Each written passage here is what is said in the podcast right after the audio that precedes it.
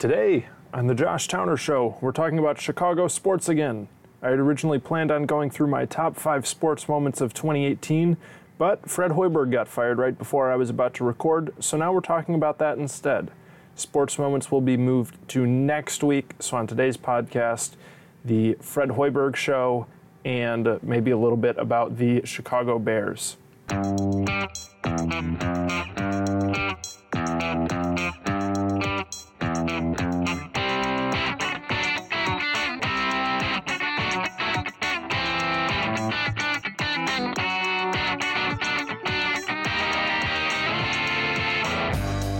Welcome to the Josh Towner Show. I'm Josh Towner, journalism student and now former staff writer for QNS. Yes, I finished my internship with the Queens Courier, making me somewhat of an unrestricted free agent. I'm in my makeshift studio in Brooklyn. It is a Monday morning. As this is an emergency Fred Hoiberg podcast, you might hear some construction noises as there is a whole slew of cement mixers on the street below me. Fred Hoiberg, head coach of the Chicago Bulls, was just fired this morning. Apparently, he was walking in to lead the 11 a.m. practice this morning, and he was promptly fired. It was very unexpected. He says he would like to coach again at the professional level. Hoiberg was in the fourth year of his five year contract, meaning that if he doesn't get hired, we will pay him the remainder of his contract through next season. Over his three and a quarter seasons as head coach, Hoiberg compiled a record of 115 and 155, including a playoff appearance in his second season that ended in a first round loss to the one seed Boston Celtics. Assistant coach Jim Boylen has been promoted to head coach now, not on an interim basis, and it sounds like he'll be given a really good chance at securing the job moving forward as he is the permanent head coach at the moment. I would like to say right off the bat that firing the head coach as if the disappointing season so far is his fault is absolutely absurd. As of last week, the Bulls were second in the NBA for man games lost, meaning we were the second most injured team in the NBA. Lauri Markkanen and Wendell Carter, the alleged front court of the future, had played a total of 15 minutes or so together, and that was on Saturday. Kris Dunn and Bobby Portis are also nearing return from their injuries, to which they've been out for about a month and a half, I believe. So Hoiberg didn't even get the chance to coach the Bulls this year. Garpax handed him Cameron Payne, a guy named Shaquille Harrison, some loose change, and an old gum wrapper, and then fired him when he won five games across two months. This just goes to show how little of a game plan this Bulls franchise has moving forward. I'm not totally sold on the Markkanen and Carter front court of the future yet, as we've only seen them for like a quarter. I'm not sold on Kris Dunn as a good point guard. I honestly think he'd be better two guard, playing off of more of a facilitator and shooter. I don't know if Zach LaVine is a legitimately good player. He looks like a good stats bad team guy. Jabari Parker is just straight up bad. I don't know what the Bulls are doing or where they're going, and firing Fred Hoiberg is very indicative of the front office scrambling to do anything. It doesn't really look like they know what they're doing either. I will now offer both a defense of Fred Hoiberg and point out where Jim Boylen, the new head coach, does provide an upgrade over Hoiberg. In the lone playoff season, Hoiberg took apparent locker room cancer Jimmy Butler, non primetime Rajon Rondo, and an incredibly washed Dwyane Wade to the playoffs. We didn't really deserve to make it that year, but we did. We scraped it out. And then Hoiberg outcoached Brad Stevens for two games. Brad Stevens, who up until this season, people were saying he's the new Gregg Popovich. He can win with anything.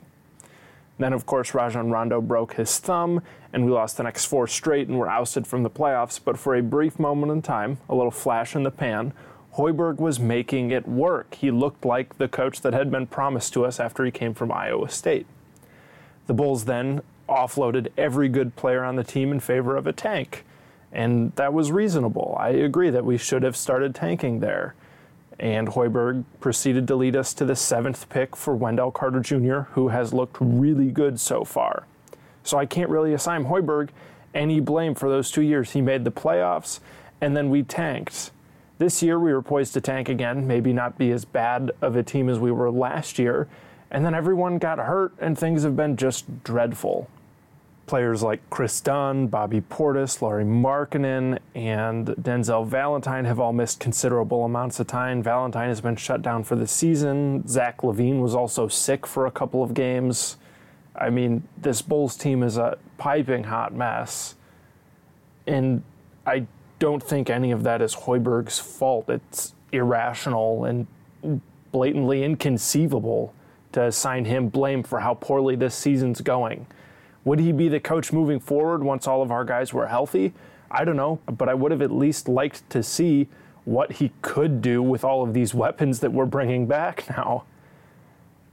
Hoiberg has also shown a knack for player development. He turned Denzel Valentine and Bobby Portis into helpful NBA players. He fixed Kris Dunn's jumper. He oversaw the best stretch of Nikola Mirotic's career. He helped us get him traded for a first round pick.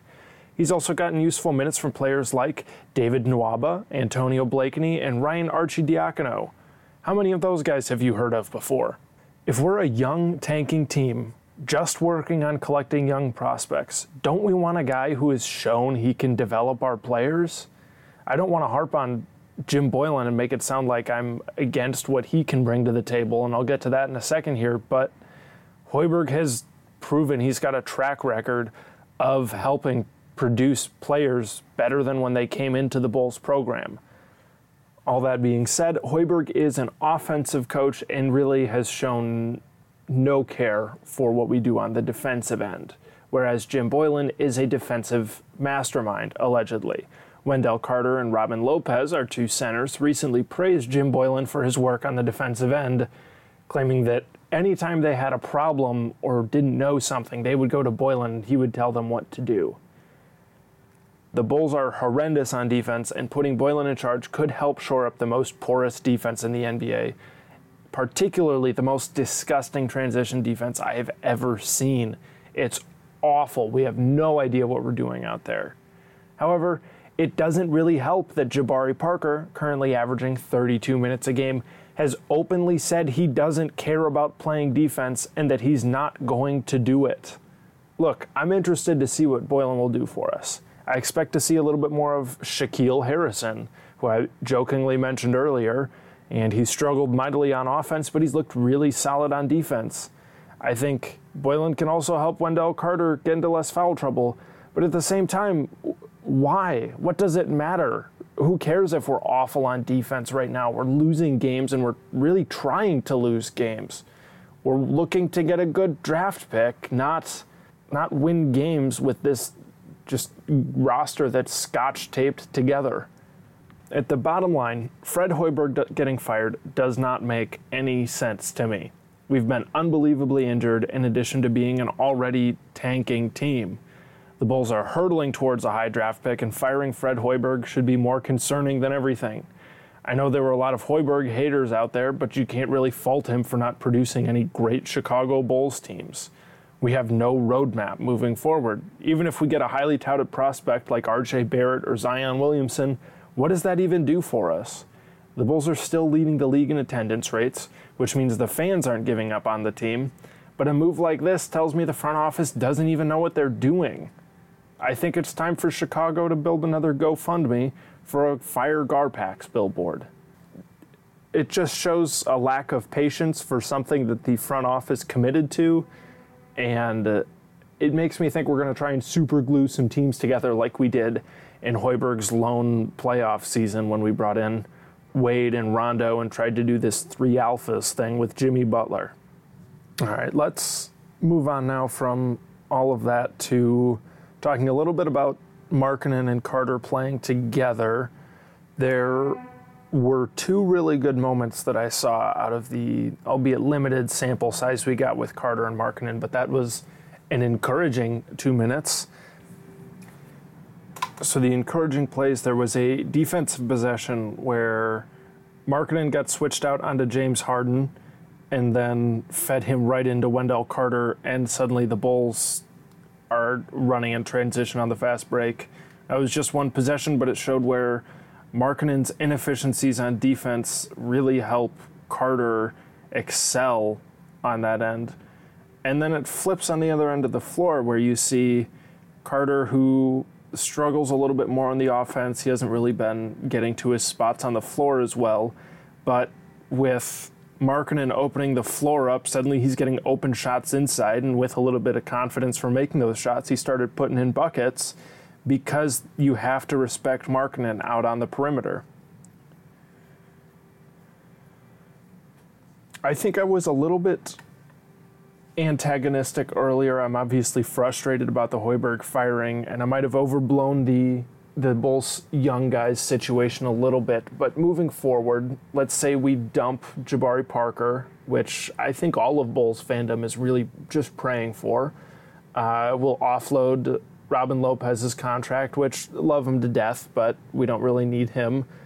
And then suddenly we've got a pretty reasonable amount of cap space there. We've got a young core. We'll see what LaVine looks like if he gets more people to help him out on offense. And we'll get whoever we get in this 2019 draft, which is looking like a pretty high pick right now. And we'll see what the Bulls assemble next year. I was pegging us for about 35 wins this year, and after the way the season started, we're heading for mm, something closer to 20, 25 wins. And I think next year will be the year we win 35 games. And that's not the most encouraging thing to hear, but, you know, you probably don't have to watch us lose 60 games either next season. One last thing on the Chicago Bulls. I think we should trade for Markelle Fultz. Yeah. I think we should trade for Markelle Fultz. What do we have to lose? We can offer up, I don't know, Justin Holiday and a pick for Markelle Fultz. We don't need Holiday. He's not going to be with our team moving forward, I don't think. He's a good perimeter defender and a three point shooter, but let's be honest, the Bulls aren't going anywhere. And I would rather have a potential for a former first overall pick. Markelle Fultz was the first pick in the draft last year. And while his shoulder thing has been absolutely baffling and he looks really bad. He's not playing anymore. He says he's still injured. He fired his or parted ways with Drew Hanlen, the uh, jump shot whisperer of the NBA, and he's now requested a trade. He's on a small contract. We don't have to give up much for him. I think he's only making $7 million, which means we'd have to give up something either 6 million or 8 million for him. The asking price is interesting with the 76ers, but I mean, he doesn't want to play for them anymore. I think that'd be good for him to get some new scenery. Uh, unless he's Jabari Parker bad, we're not going to hate on him too much in Chicago. And I think the reason we hate on Jabari Parker is because he's making $40 million across the next two seasons. Give me Markelle Fultz. I was more confident in this idea when we had Fred Hoiberg, who could potentially help improve and rehabilitate him. But I don't know. Maybe he'd be tight with Jim Boylen. I heard on I think Bill Simmons' podcast, he's floated out. Let's give them Blakeney in a second, and I think that was a little bit insulting. I don't think they want Antonio Blakeney down in Philly, but I think they would like Justin Holiday. He helps with their weaknesses. They don't have to have Markelle Fultz on their team anymore, and he's been a big distraction for them. Let's take Markelle Fultz. We'll take your your broken point guard maybe he won't amount to anything, but at the same time, we don't really have anything to lose. It's not like Justin Holiday is going to be rostered on this team for a reasonable amount of money moving forward. He's a player that will get traction on the market. Let's talk a little bit now about the Bears game yesterday. Uh, that was a really sad game to watch. It started rough. Chase Daniel threw a pick six immediately and then it looked like we were on top and then we were on the bottom and then suddenly we had all the momentum going into overtime and then Chase Daniel and company dropped the ball three or four times on our overtime possession and we converted once on fourth down and then we did not convert on the second one and we lost 30 to 27 to the New York Football Giants in overtime in New York or should I say New Jersey where the New York Football Giants play. The Giants are now 4 and 1 coming out of their bye week, so give them a little bit of respect, but also that game was so frustrating. The Bears did not create many turnovers, especially off of Eli Manning. Chase Daniel showed why he is a backup quarterback and why he's not the starter. I think if this Bears game was good for anything, it was fun to see Tarik Cohen throw a touchdown pass to Anthony Miller, and it was really fun to see Akiem Hicks score a touchdown a la Refrigerator Perry. But it made us feel better about Mitch Trubisky, I think. I missed seeing him out on the football field when it was Chase Daniel back there. I usually get frightened when Trubisky drops back to pass, but when Daniel drops back to pass, it's almost like you're glad he caught the snap and you think, well, maybe we'll get four or five yards out of this.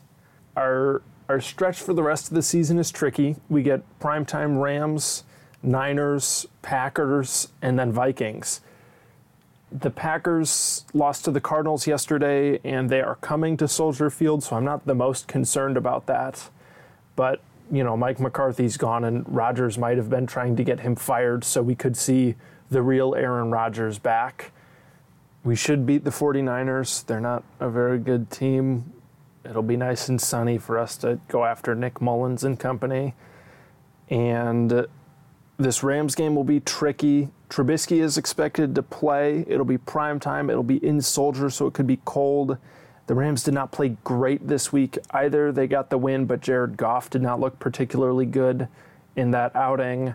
We could generate a lot of pressure. It'll be interesting to see a defense first team go up against such a high flying offense like the Rams. Almost similar to what the Cowboys Saints game was on Thursday night this week, where it was 13 to 10 and the Cowboys won. That game was really weird and confusing, but it kind of showed that if you run and play defense, you're not gone in the NFL today. I'm not saying that's going to happen with Bears Rams, but I'm saying that was at least encouraging for that game. Uh, and then ending the season in Minnesota will be tricky. According to Nate Silver's 538, the Chicago Bears at this point have a 94% chance of making the playoffs and an 80% chance of winning the division. We've only got a 7% chance of the first round bye, which is fine, and we've got a 3% chance of winning the Super Bowl, which is, you know, it's to be expected. We are 8 and 4 although this week did drop us a bit as but it dropped us a bit in the overall standings of the NFL. There were some rumblings. I didn't really want to buy into them, but rumblings that we could challenge for either that we could challenge for that first round bye if we went out the rest of the season, you know, capitalize against the Rams. We're not going to get that now as we only have a 7% chance of that. But luckily for us, the rest of the NFC North lost too. Minnesota dropped to the New England Patriots. The Lions dropped to, I believe, the LA Rams. And the Green Bay Packers dropped at home to the Arizona Cardinals. Uh, it was such a bad defeat that they ended up firing their head coach afterwards, which, I don't know, maybe it inspired Garpax to fire Fred Hoiberg today. They just thought it was in. I also briefly wanted to harp on the Chicago Blackhawks today. Uh, we traded one of my favorite players, Nick Biggie Smaltz, to the Coyotes for Brendan Perlini and Dylan Strome. It's more of a my trash for your trash. I don't really know why we did it. Schmaltz has had a very rough start to the season, but also the Blackhawks have had a very rough start to the season. He is coming off of a 52 goal season last year, and the only th- reason I can think we got rid of him was because his contract is up after this season and he would have to get paid more than he is currently being paid next season. And the Blackhawks probably don't want to do that if we're going to head into this tank. My only thing is, don't we want young players who have shown they can score on a tanking team? I, look, I liked Nick Schmaltz. I, I nicknamed him Biggie Smaltz. I thought that was going to catch on, but now he's gone. And instead, we have Dylan Strome and Brendan Perlini. And I think one of those two guys is up after this year, too. So it doesn't really give me a whole lot of confidence in Stan Bowman. Doesn't seem like a trade that needed to happen. I guess Strome is the big get from this one, but we'll see what he ever amounts to be in the NHL. All right, let's do some daily daps. So, my daily DAP for this week is actually a feature article by the New York Times. It's called The Insect Apocalypse. And it's a bit of a long read. I think it took me 20 minutes to half an hour maybe to read this one. And it's about the what is believed to be a disappearance of insect life across the United States and really the world. It sounds like a stupid article that you don't really want to care about because, you know, not having bugs around is kind of nice. But it talks about how that could impact the ecosystems and suddenly the whole the whole food chain is disrupted if they can't pollinate the trees and the flowers and suddenly birds don't have as much to feed on and if the birds can't be fed, then the rest of the animals that feed on birds can't be fed, and then the animals that feed on the animals that feed on birds can't be fed. And so it's really this big crisis that could be happening. It's really hard to measure the number of bugs around because there are so many of them and there's so little that it's kind of hard to count them. But in Finland and in other spots around the world, they've started attaching nets to the top of their cars to try and catch bugs while they're driving. Now, the proposed hypothesis for why bugs are disappearing is primarily because they're getting smacked by windshields, which I thought was really interesting because I would never think that smacking a couple bugs on your way to grandma's house is something that could be disrupting the entire ecosystem. But it was a really good thought experiment and see this really untalked about thing that's happening in our world today. Again, this feature is called The Insect Apocalypse is Here. What does it mean for the rest of life on Earth? It ran in the New York Times Magazine last week on November 27th, and it was written by Brooke Jarvis. Go check it out. It's an interesting read. You can get it for free as long as you haven't used up all your New York Times reads for the month, which, I mean, it is December 3rd, so hopefully you haven't used up all your free reads. Otherwise, that's a gross mismanagement of their system that'll do it for today's episode. Again, we'll be back next week. Instead, I'll be doing my top five sports moments of 2018. It should be an interesting one. Let me know what you think about the Fred Hoiberg firing and the Jim Boylen hiring. I would like to get some other takes on this. Uh, I have tried to stay off Twitter as much as I can so I don't become bogged down with other people's takes. But the the one thing I saw was NBA.com's John Schuhmann saying the Bulls front office must have really hated the 15 minutes of Markin and Carter gameplay they got this season. And that really resonated with me.